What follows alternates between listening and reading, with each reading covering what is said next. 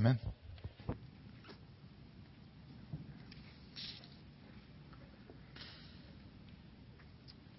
Have you ever had a time in your life in which you had a close call? I mean, have you ever had that moment in which uh, maybe you were even close to death? Well, I think all of us have, and I just want to share a few uh, that happened to me.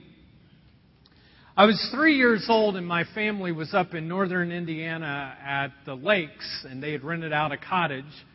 And uh, we'd spent the whole week there, and we got ready for the day that we were going to leave. And in the midst of everyone packing the cars and getting everything ready, I wandered away from the family and walked down to the lake. Great parenting on my parents' part. Three year old walking to a lake.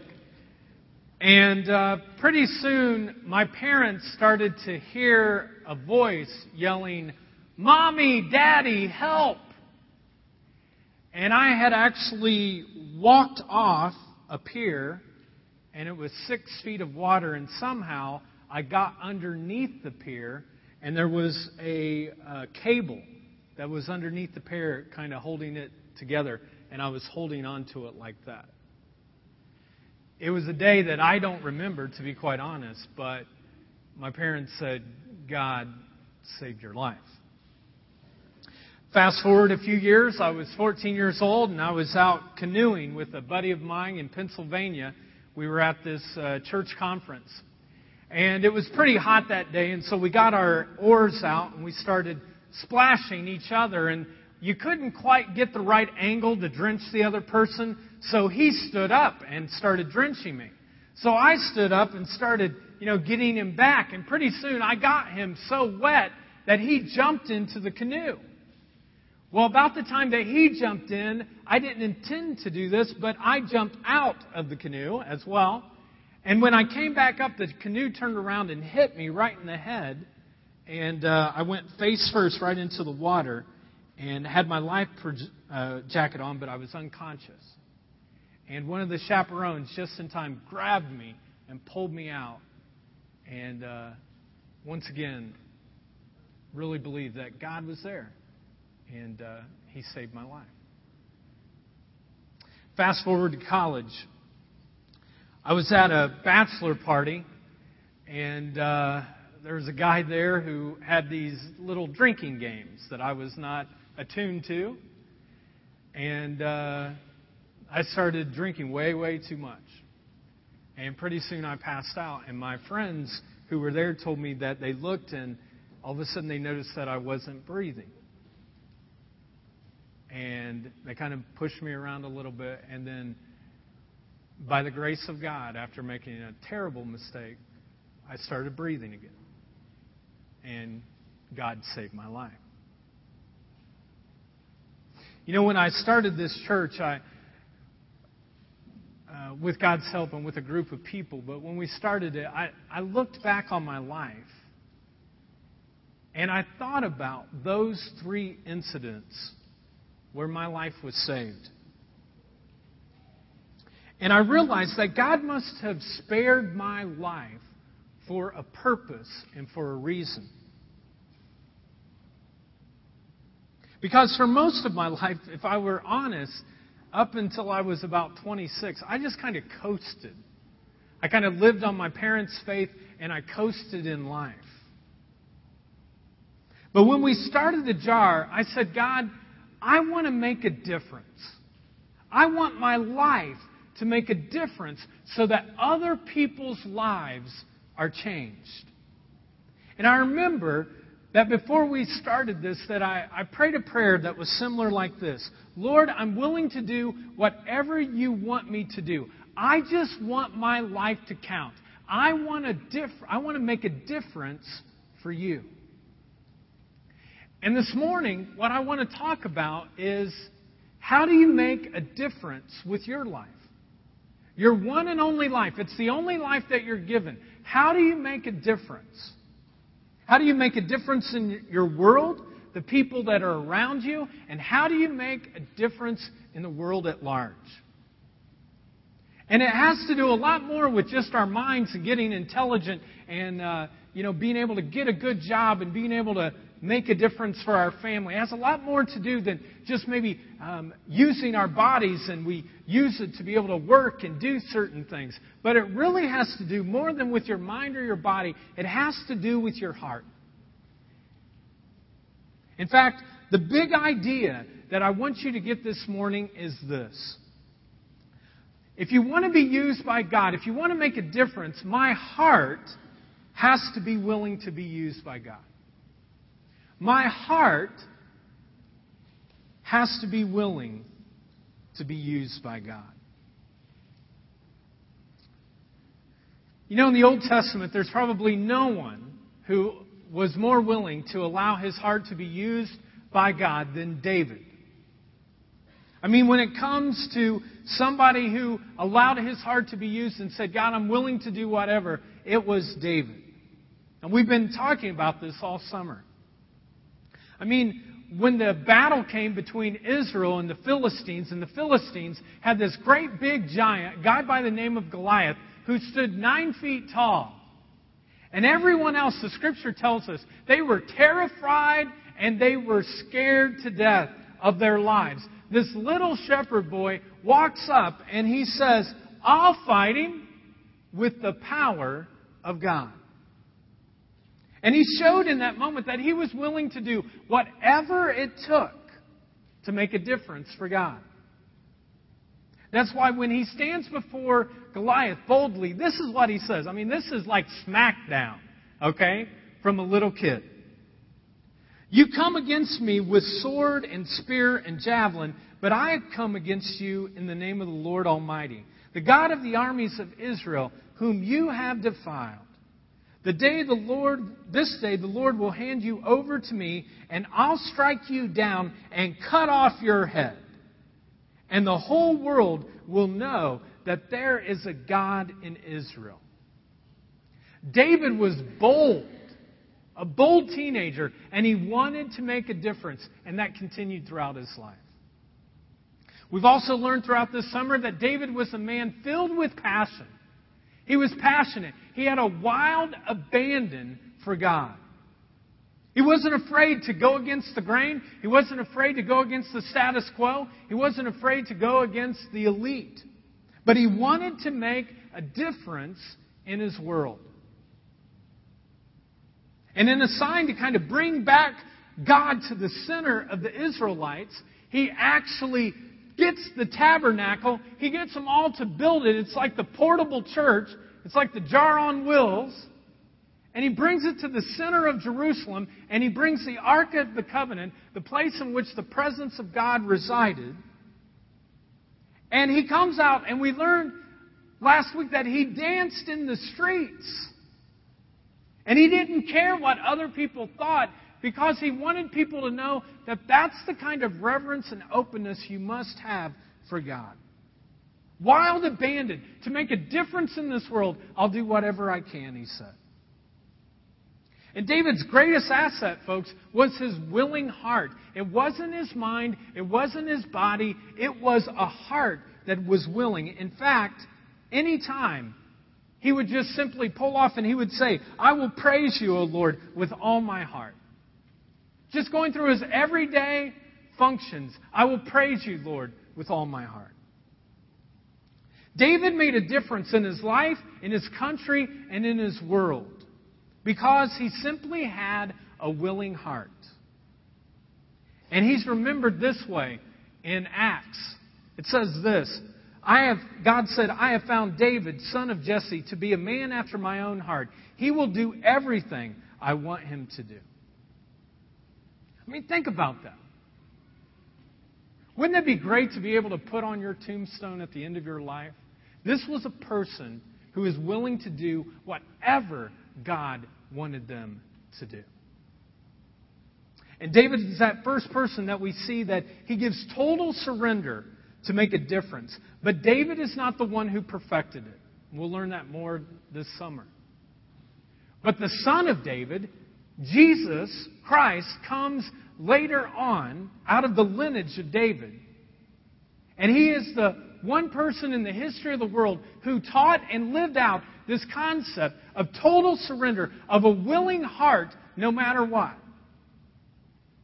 And nobody created a bigger stir in the world that we know today than Jesus Christ.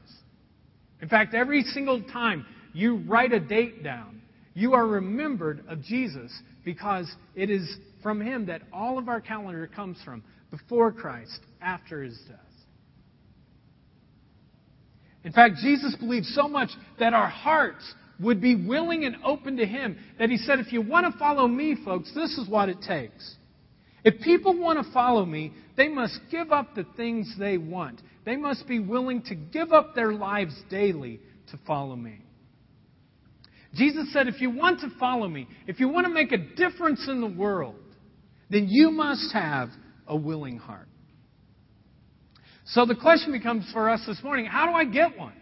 How do I get a willing heart? What does a willing heart look like? Well, this morning I want us to look at a great story in Luke chapter 5. We're uh, going to look at this story because it deals with the power of what it means to make a difference. And uh, just to be honest with you, uh, we'll talk about David and Bathsheba uh, later on. But I kept thinking the week that I'm getting ready to leave, sexual promiscuity may not be the greatest topic to talk about making a difference. So if you want to talk about sex and you were hoping today you were going to hear it, just come back on August 5th. And that's when we'll hit that, okay? Some of you are already distracted, I can tell. But are you willing to make a difference? That's what we want to talk about this morning. So let's go ahead and look at Luke chapter 5, verse 17.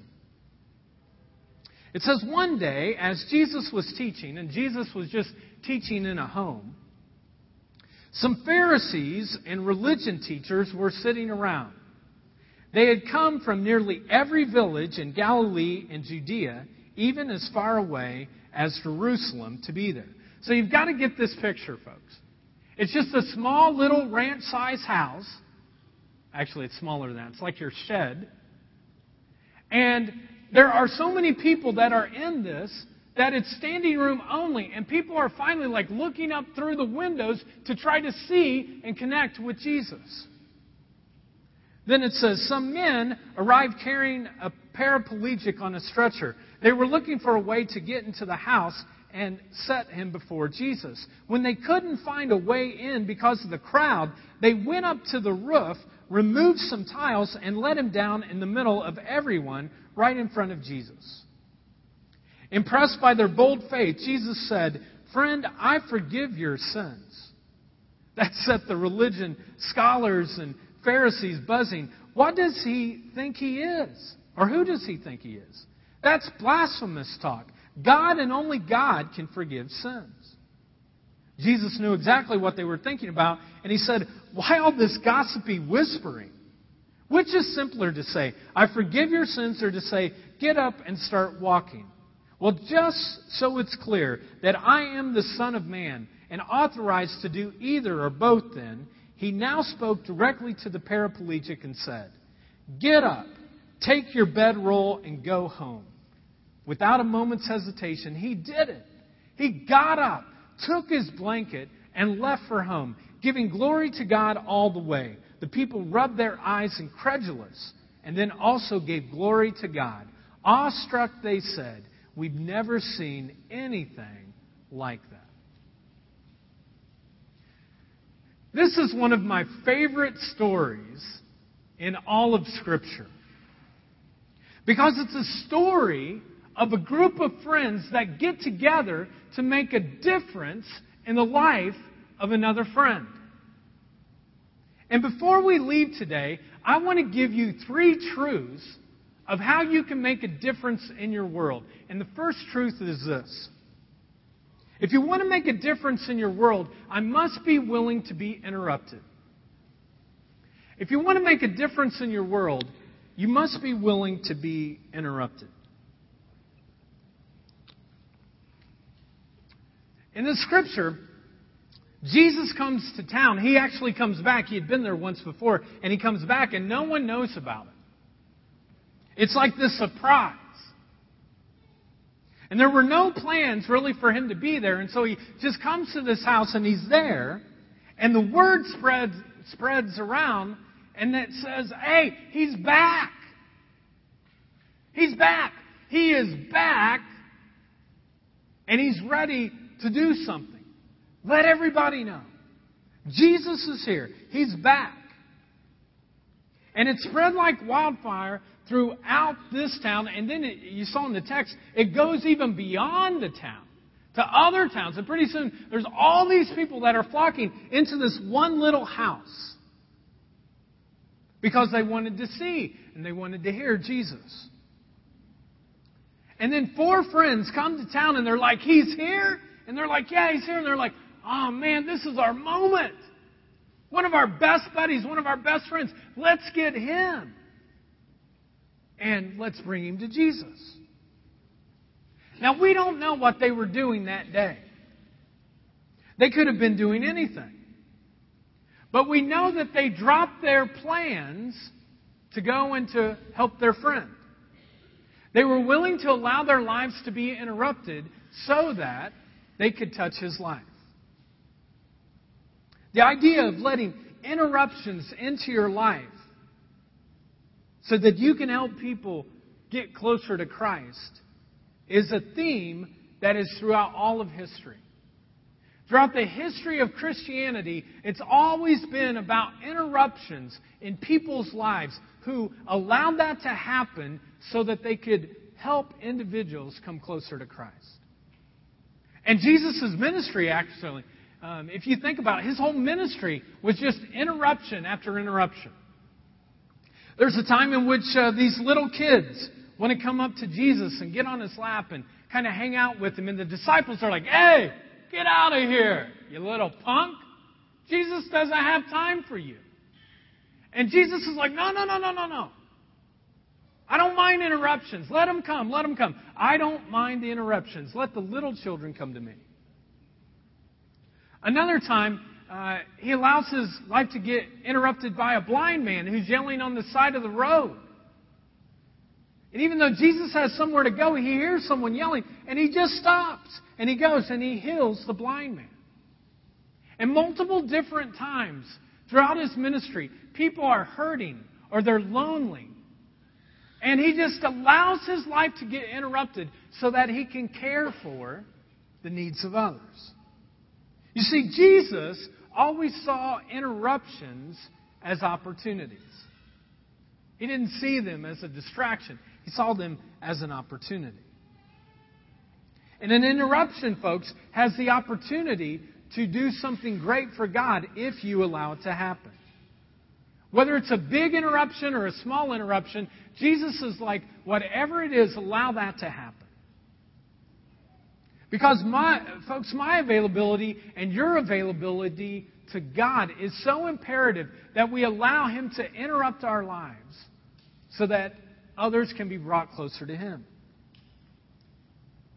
But if you're going to do something great, the question really is am I going to allow my life to be interrupted? So, what is it that keeps us from being available? What is it that keeps us from being used by God? Well, I think all of the different uh, issues uh, could come down to one thing, and that is distractions. It just comes down to distractions in our lives. Now, I get this, folks, because I'm easily distracted. Jennifer said that if I was, uh, you know, in elementary school today, I'd probably be on Ritalin because uh, I don't. I haven't been diagnosed with ADD, but it just happens. My brain is just always kind of everywhere else, and I'm easily distracted. And uh, let me just give you a couple of distractions in my life right now. Here's the first distraction. It'll come up on the screen. Anybody know what that is? That's the web page for ESPN.com. I mean, I almost can't live without getting on the internet and looking at ESPN.com, some of the wives right now are hitting like, hey, he's talking to you. But every single day I kind of do that. Now, on good days, I just kind of glance. But on bad days, I can go through every single article. I mean, it can be curling. You know what I mean? And I'm interested for some reason. But all of us have something that we get distracted with, and that's one of them that I'm battling right now. The second distraction that I have is movies. Movies. When uh, Jennifer and I, a couple years ago, somehow our, our cable thing got all messed up, and uh, they said, But we've got a deal for you. It's called a bundle package. And I was like, Oh, I like this. What's this mean? They're like, We can take your internet, we can take your TV. We can take your telephone. We put it all together in a bundle, and you don't have to pay as much. I'm like, hey, that sounds good. And they're like, you've just got this basic cable stuff right now. You don't want basic. You want to be the big man, don't you? You can get NFL Network and ES or uh, all the ESPN channels. You can get it all. I'm like, oh yeah. Well, in the midst of this whole package, it came with these movie channels. Before, you know, the only movies we watched were ones that were on regular kind of basic cable. But now we have this whole HBO package. And uh, there's one channel in particular, HBO Classics. And what HBO Classics is, is they show old movies that I remember as a kid. And movies like this. How many of you, by a show of hands, just see how old I am, uh, how many of you remember this? Trading Places with. Uh, okay, okay, some of you just need to get some help there, okay? Trading Places. Okay, Fletch. How many remember Fletch? Oh, a few more. How many remember Beverly Hills Cop? One, two, three, right? I mean, one time, folks, I just sat there and they had Beverly Hills Cop like, I watched six hours. It's like you know, in the 80s, it's over, it's done, but I'm just, I'm enamored. And that becomes one of my distractions. Well, those are two of my distractions. I just wonder for you, what's a distraction in your life? What keeps you from focusing on the things that God would have you do for His kingdom? Is it video games? Is it TV? Is it a boyfriend? Is it a girlfriend? Is it Facebook? See, now I'm meddling, right? Some of you are like, hey, don't go with FB now, okay? Is it the text message that you just got? See, I can see all things from up here, okay? The fact is, folks, there are thousands and thousands of things that can distract us. And Jesus had some very serious words and sombering words about distractions in life. This is what Jesus said. He said, Anyone who lets himself be distracted from the work I plan for him is not fit for the kingdom of God. That's pretty, that's pretty tough. You know, as a pastor, I uh, listen and talk to people all the time, and the two biggest distractions that I hear often are these two. One is the pursuit of wealth, and the second one is busyness the pursuit of wealth and busyness. The first distraction is the pursuit of wealth. It's the pursuit of having material things, of being rich. Now, I just want you to know right now that it's not bad to be wealthy.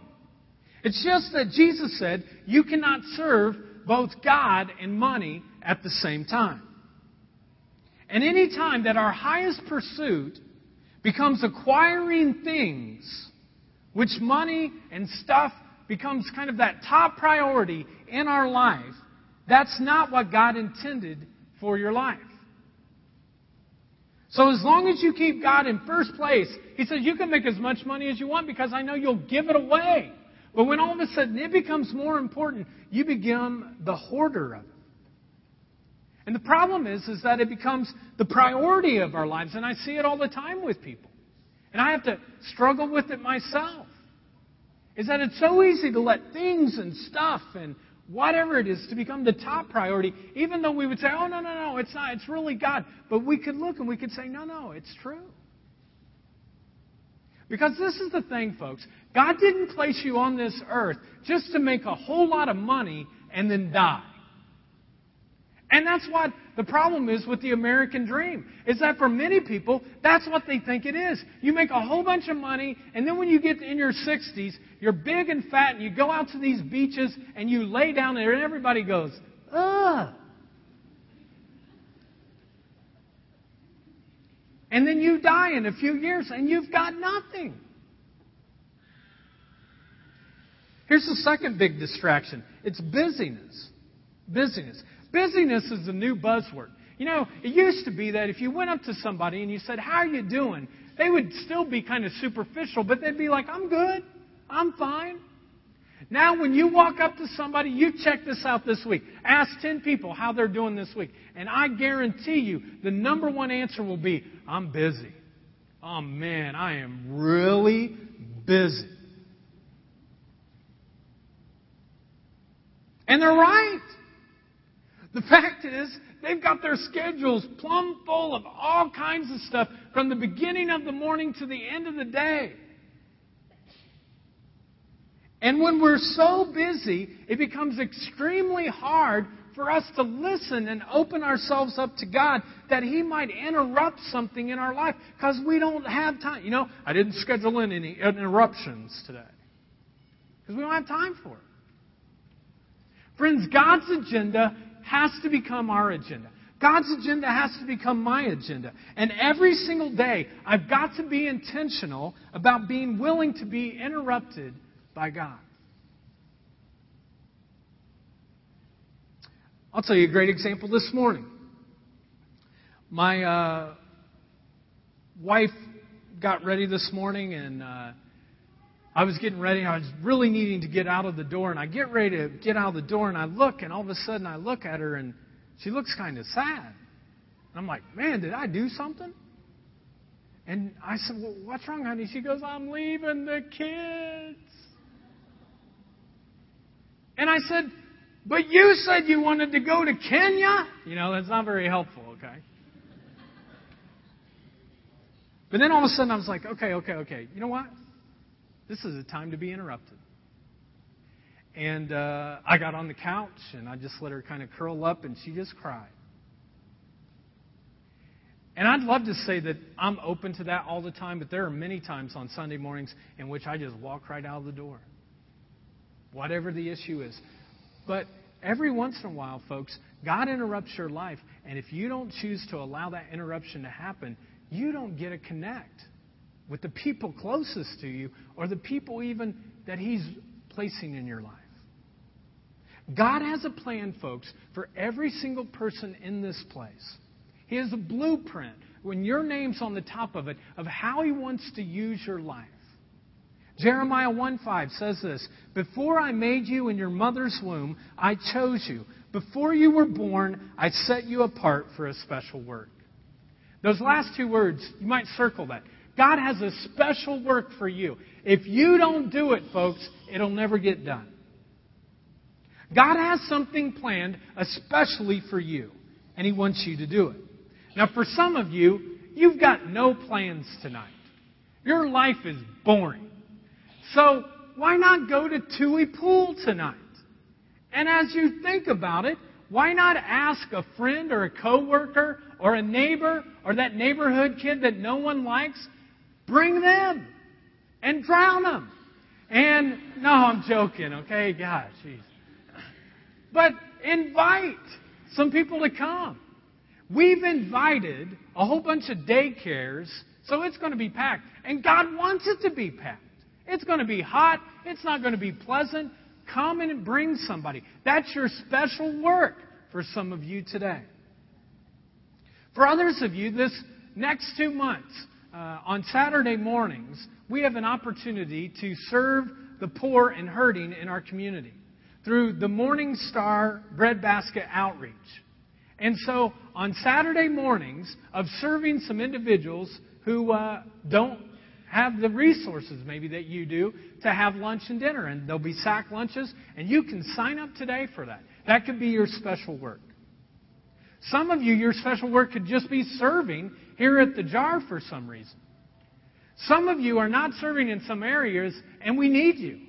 Because in the fall, we believe that God is moving in such great ways that uh, when fall hits, we'll continue to see more and more people sitting back further and further. And so we're uh, praying right now about two celebrations. And if that's going to happen, folks, we need all hands on deck.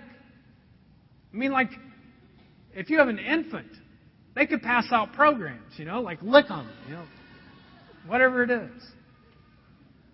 But God has a special work for you, and He needs you to do it.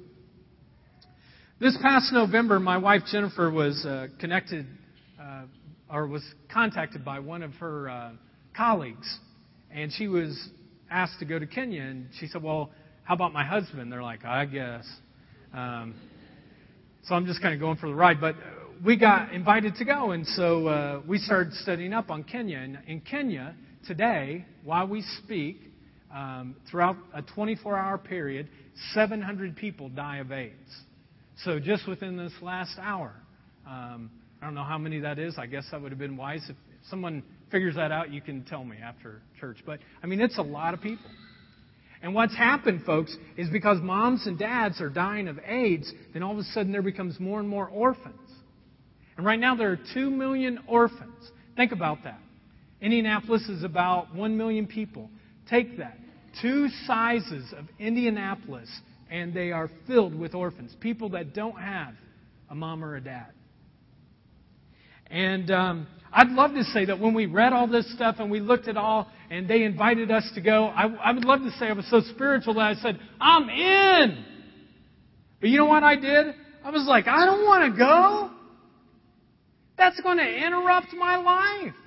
I don't want to leave the kids. I don't want to, you know, leave the church. I mean, things are going so well, and I've got enough fear and insecurity that, you know, next Sunday, you know, it's all going to get destroyed. And Chuck's teaching, so it could, you know, I mean, it just, it just could. Well, all those conversations went back and forth, and then all of a sudden it just stopped, and we stopped getting connected with them. And I thought, yes, this is it. This is the sign. But then in April, they contacted us again. And it was during this time, just out of the blue, this is how God works. Some people that we knew 15 years ago. In fact, I actually was on a board in which uh, this, these two individuals really weren't the best fit for this mission board, and no one on the board wanted to tell them they weren't a good fit. So they let the 20 something kid do it. And so I actually told him, You're not a good fit here.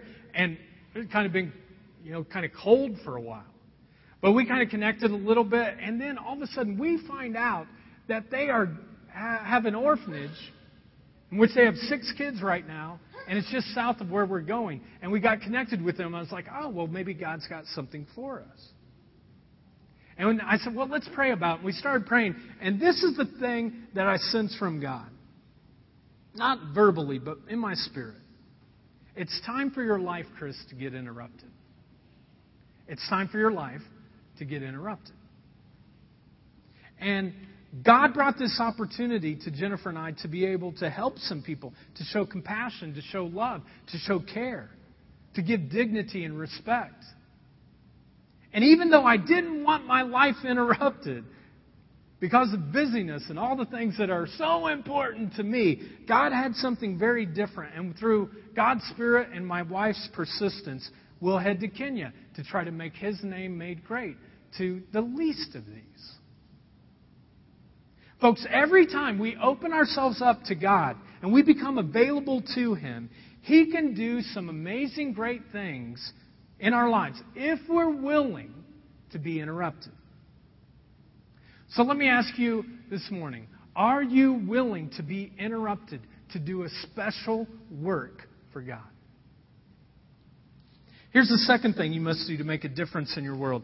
You, you have to say, I must be willing to change my attitude. I must be willing to change my attitude. Let's pick our story back up again in verse 19. And this is what it says. When they couldn't find a way in because of the crowd, they went up on the roof, removed some tiles, and let him down in the middle of everyone. right in front of Jesus. Now, every single time I read this story, I don't think about Jesus. I don't think about the man on the mat. I don't even think about the four friends.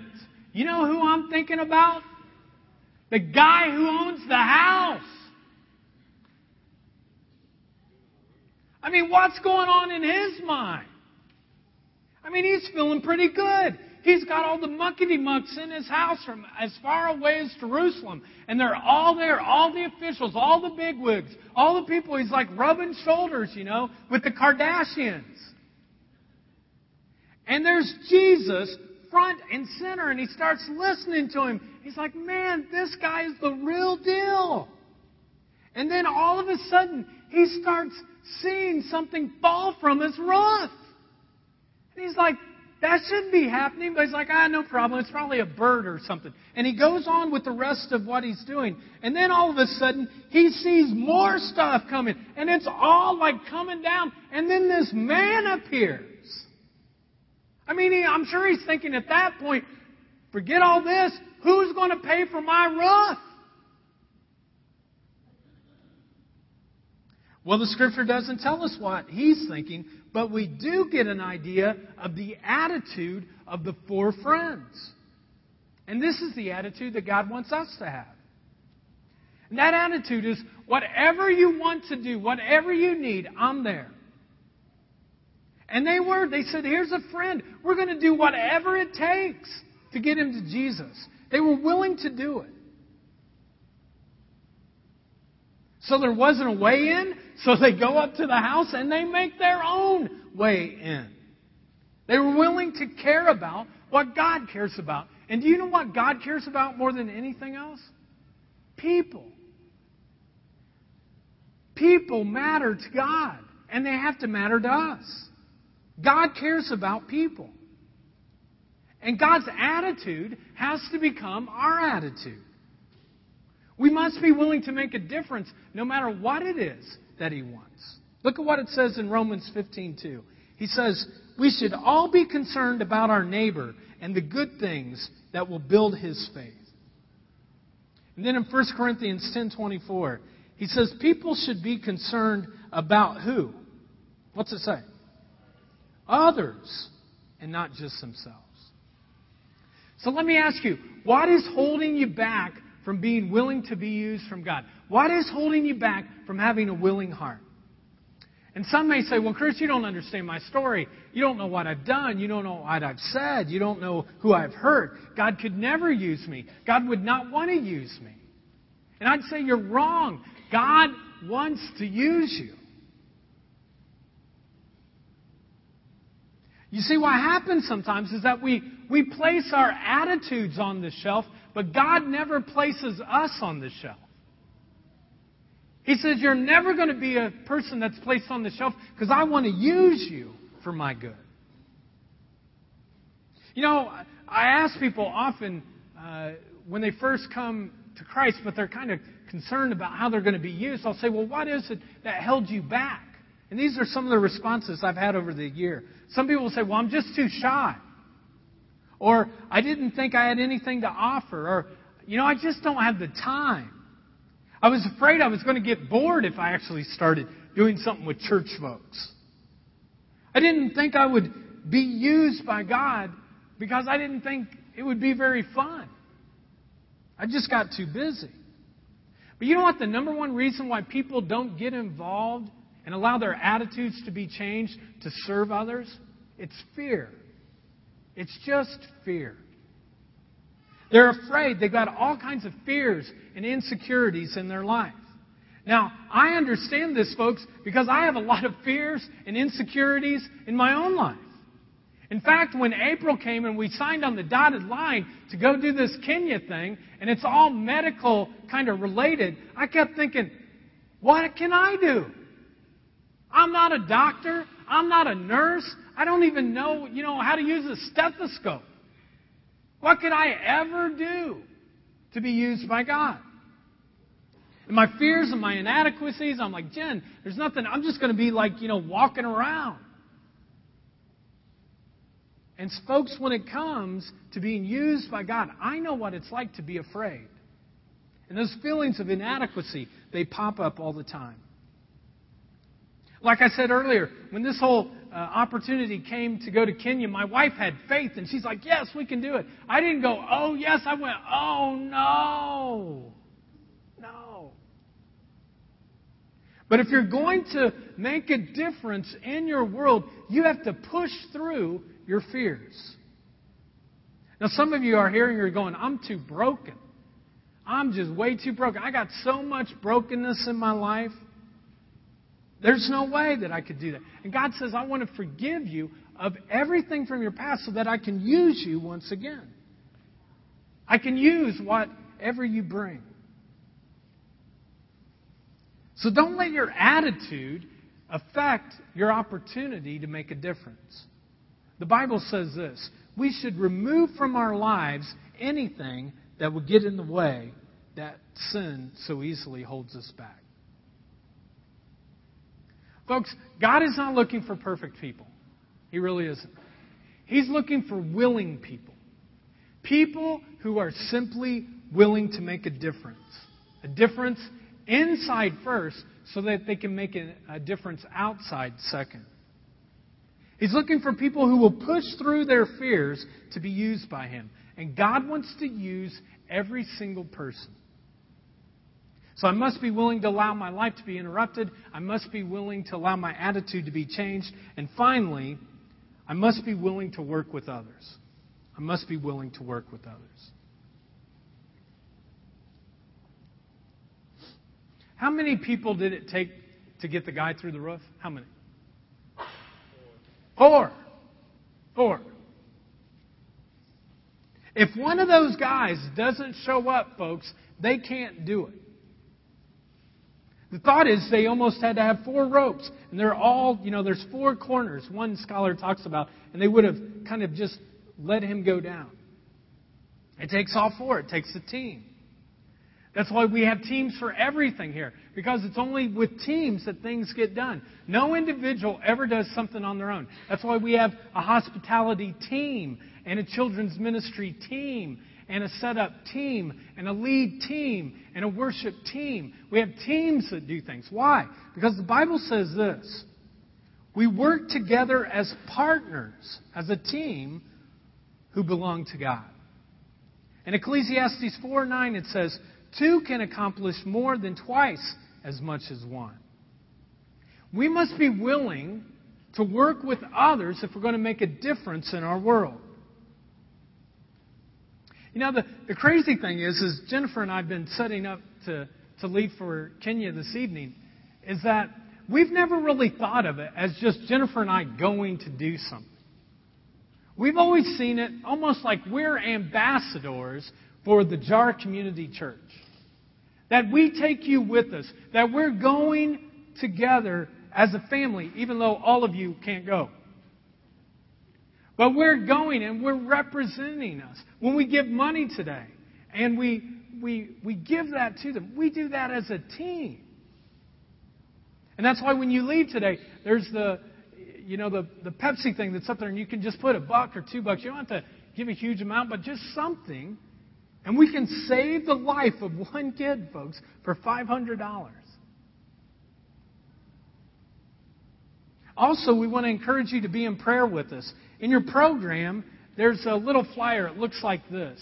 If you could pull this out, it says on the top, Kenya prayer card.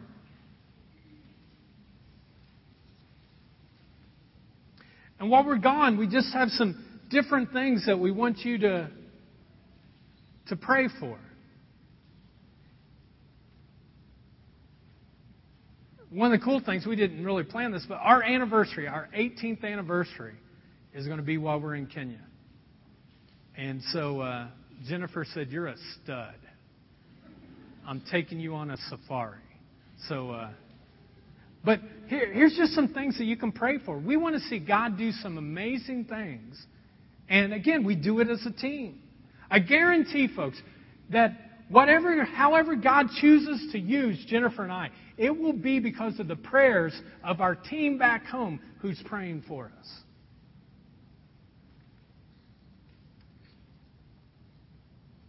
And, folks, no matter what it is that you do, whether it's a couple bucks or you pray for us or whatever it is, you get involved later on, whatever it is, big things, small things, Jesus says this if anyone gives even a cup of water because you belong to me, I tell you the truth, the person will surely be rewarded. You see, folks, in God's kingdom, everything counts. Big things, small things, in between things, it all counts. As we close, I just wanted to uh, have you guys visualize, just for a second, what it must have been like for that guy on the mat. In fact, I'd like you to just imagine that you're the guy who's on the mat. And your entire life, you've always just been looking up and you've always been dependent upon everyone else in your life. You've always had to ask people to move you somewhere, to take you somewhere. But you've always just had this image of looking up. And then all of a sudden you hear, because your hearing's great, that Jesus is in town and you're just like, man, if I could just get to him, everything would be okay. But you can't get there on your own. You can't make it there. You need other people around you.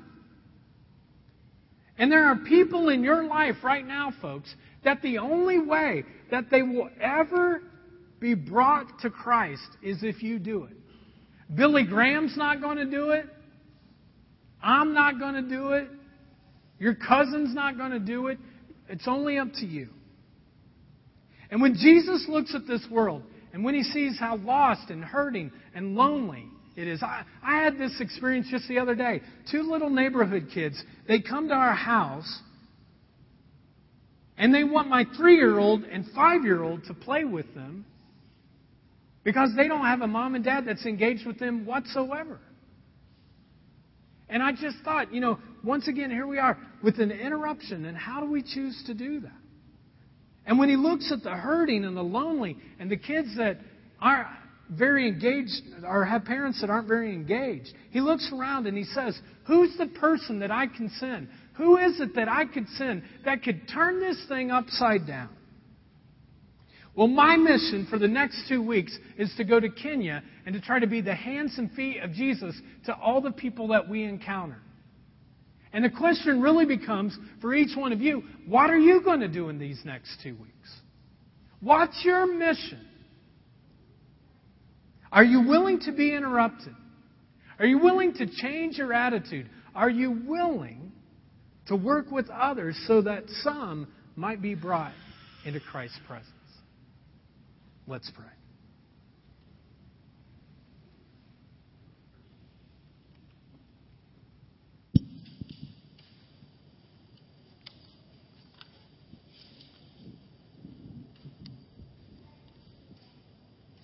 And if you would, um, why don't you just go ahead and if you're if you're like, man, you know, I really do want to make a difference in my world, that you would just kind of pray um, this prayer kind of silently, um, but you could pray it. Um, just pray it to God. God, I'm willing to allow my life to be interrupted. Lord, I want to have my life have meaning, and I want it to count. God, I'm willing to do whatever I can, no matter what. And God, I'm willing to take a risk just to show me what it is. Please use me, God, so that your name would be made great. Now, Father, I, I thank you for every single person in this room. They're like family to me and my own family. And I pray for them, God, that today they would really take hold that I want to make a difference so badly. And tomorrow and this evening, when they leave from this place, that they would make a difference so that your name would be made great. God, give them the courage to take risk. Give them the courage to step out, to free up their schedules to be used by you. And help them to find those opportunities to reach out and be rays of light to other people. Lord, we love you. We thank you. We pray this in Jesus' name. Amen.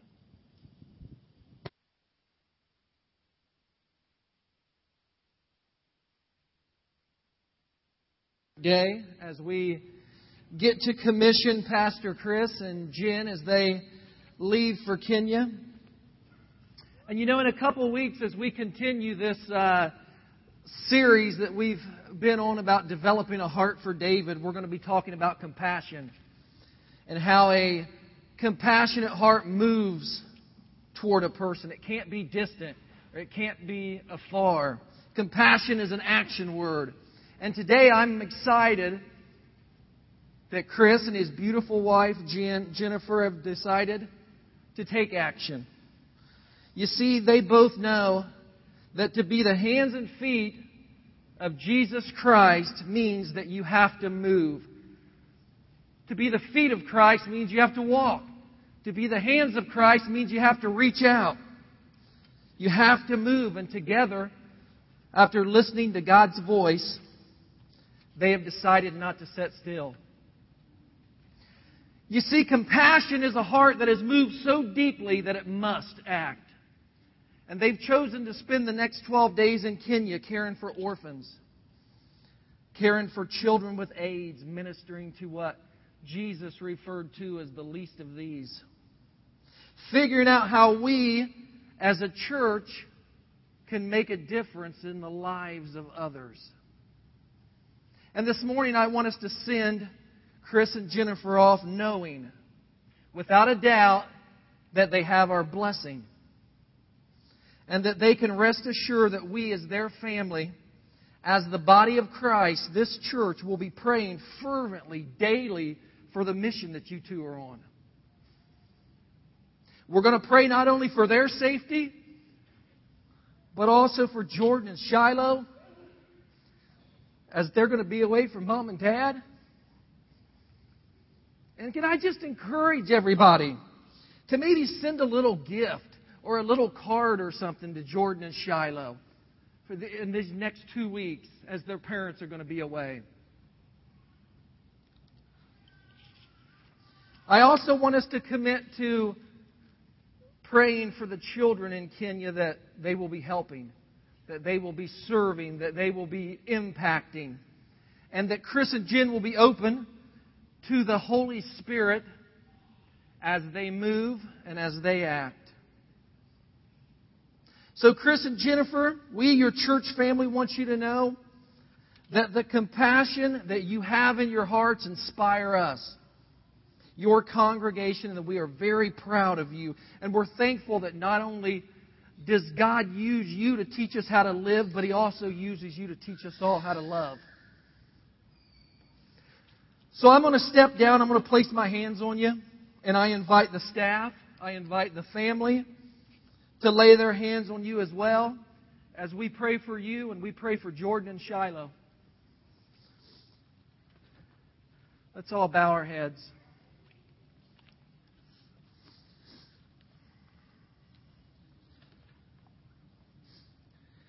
Dear God, we thank you for Chris and Jennifer. We thank you for giving us leaders that we can follow that truly show us how to make a difference in the world. That shows us that at times we are called to step out of our comfort zones. As Jesus bent down and drew in the sand, that at times we are called to get our hands dirty. We ask a blessing on their family as they are gone. God protect them. We ask for angels to surround the four corners of their house to keep Jordan and Shiloh safe. We ask safety in their travels, travels there and back. God, we ask that you move them in an incredible way, that the power of Jesus Christ moves in such a thunderous way that we feel it in our hearts. We ask that you break their hearts for what breaks yours, so in turn they can come back and fill each one of our hearts with compassion. And in Jesus' name, we all say together, Amen.